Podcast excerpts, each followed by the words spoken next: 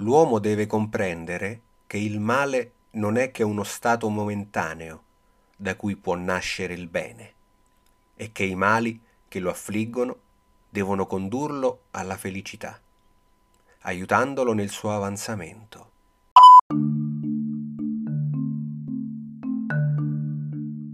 Eccoci qua, amici. Siamo alla seconda puntata di Nuova Dimora e abbiamo appena letto un passo di Alan Kardec. Beh, eh, cosa ci dice? Ci dice che noi uomini, e dico uomini per dire noi esseri viventi pensanti, non voglio dire solo uomo, solo donna, perché sennò qualcuno si offende e poi faremo un capitolo solo per questo perché credo che sia un po' una stronzata, eh, l'uomo deve comprendere che il male che viviamo personalmente, cioè noi, è un discorso che dobbiamo vedere noi. Mi spiego meglio. Fra di noi ci sono esseri con un'anima che perdona. Fra di noi ci sono esseri con un'anima che non perdona. Fra di noi ci sono esseri con un'anima e basta. Cosa voglio dire? E qui subentra un po' anche la, la famosa legge delle anime, che poi magari vi dico dopo.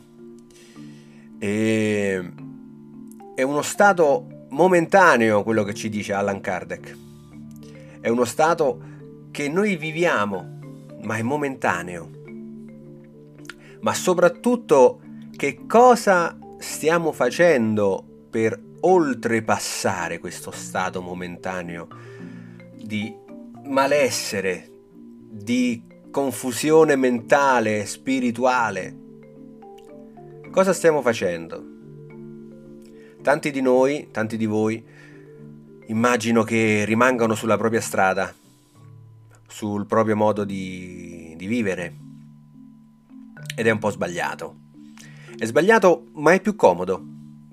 È più comodo, sì, perché si fa prima rimanere se stessi che a cambiare. E quindi si soffre, si soffre anche di più. Ma si può rimanere a soffrire? Si può rimanere così, questo stato, anche se momentaneo? Io non credo. Poi attenzione, c'è chi ne gode, eh? c'è chi non prova sofferenza, ma si vede che quell'anima ha scelto la, quella strada prima di incarnarsi. Ma io sono dell'idea che se vogliamo levare il male che abbiamo nel cuore, nello spirito, nella testa, dobbiamo essere i primi noi a cambiare. Allora questo canale, questo podcast, nasce proprio per questo, per capire, per comprendere se stessi.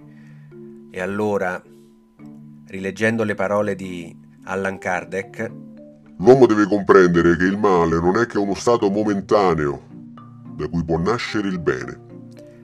Che cosa vuol dire però? Oh, attenzione, cosa vuol dire nascere il bene? Vuol dire che da questo malessere possiamo trarne piacere, possiamo tra- trarne il bene, il bello. Il male che ci affligge, il male che ci, ci portiamo dietro per colpa di qualcosa, di qualcuno, grazie a quel male noi riusciremo ad arrivare alla felicità, a uno stato di benessere, ripeto, mentale, spirituale, e avanzare in esso. Solo così, ma dobbiamo comprenderlo. Solo comprendendolo riusciamo a rinascere, rinascere, rimanere noi stessi, ma cambiando, cambiando la testa, cambiando la nostra testa, la nostra mentalità. Quindi, amici miei, Proviamo. Proviamo. Proviamo. Facciamo con piccoli passi, iniziamo l'avanzamento verso la felicità. Leviamo questo stato di malessere, di male che ci circonda. Eliminiamo le amicizie inutili, inutili che non ci portano niente. Eliminiamo quelle persone, quell'amore anche, che è tossico, come direbbe qualcuno, che è marcio, che ci porta a essere zerbini, che ci porta a essere soltanto degli schiavi di quell'amore. Ora, detto questo, ci sono persone che amano esserlo, schiavi, tappetini, zerbini dell'amore. Ma il loro tragitto non è differente da quello degli altri. Cambia solo il tempo. Dipende da quale anima ha dentro. Quale anima ha deciso di cambiare? Quale anima ha deciso di soffrire è un discorso molto, molto intimo che dovrete fare fra voi stessi.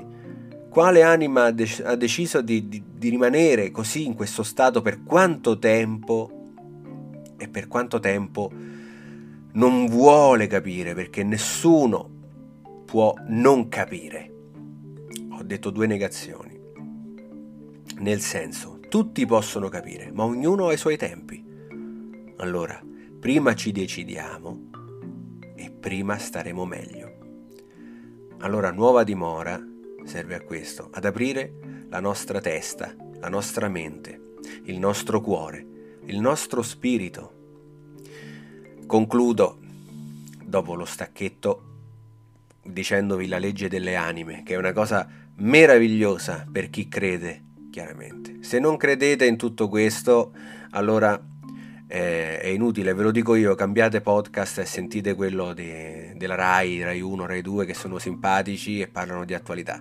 Io vi parlo di cose, di temi che vi possono aprire la mente, il cuore e lo spirito.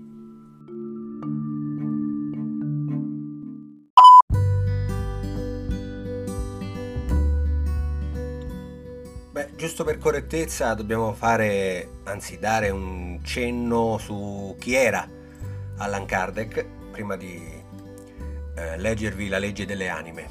E vediamo un po' che dice Wikipedia, giusto per... Allan Kardec è lo pseudonimo di Hippolyte Léon Denisard Rival. Ippolite Leone Denizardo Rivali. Nato a Lione il 3 ottobre 1804 e deceduto a Parigi il 31 marzo 1869.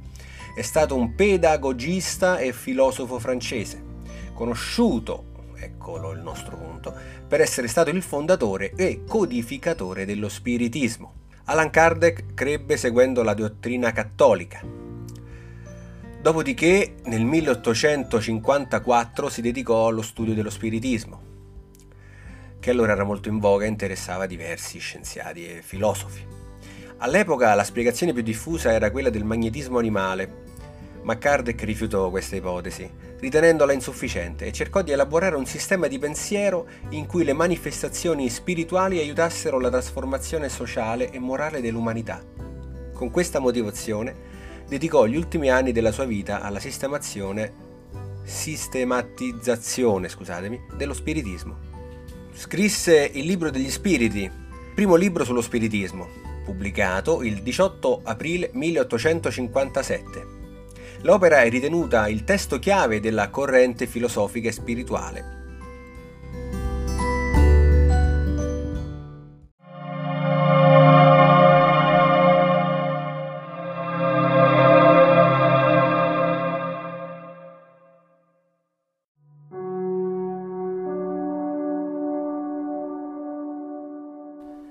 la legge delle anime. Le anime si sedettero attorno alla tavola rotonda per scegliere la loro prossima lezione da imparare. Si alzò un'anima forte e coraggiosa e disse, Vado sulla terra per imparare a perdonare. Le altre anime dissero spaventate, Ma è una delle lezioni più difficili. Non ce la farai a impararlo in una sola vita Soffrirai, ci dispiacerà per te, ma puoi farcela, ti aiuteremo noi.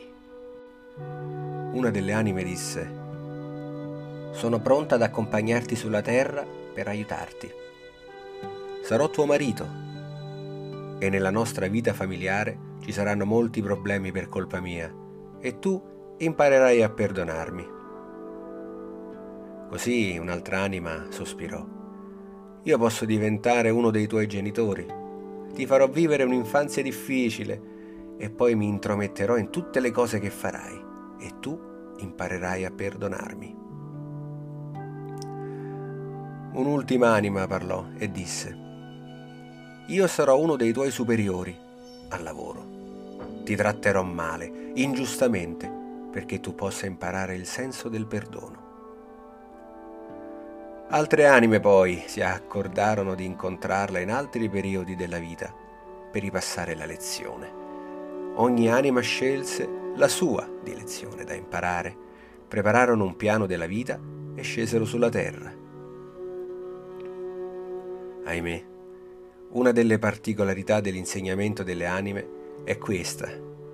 Le memorie antiche, dopo la nascita, sono azzerate e solo pochi sanno che le casualità non sono casuali ed ogni persona appare nella nostra vita quando ne abbiamo bisogno per imparare una lezione che essa ci aveva riservato.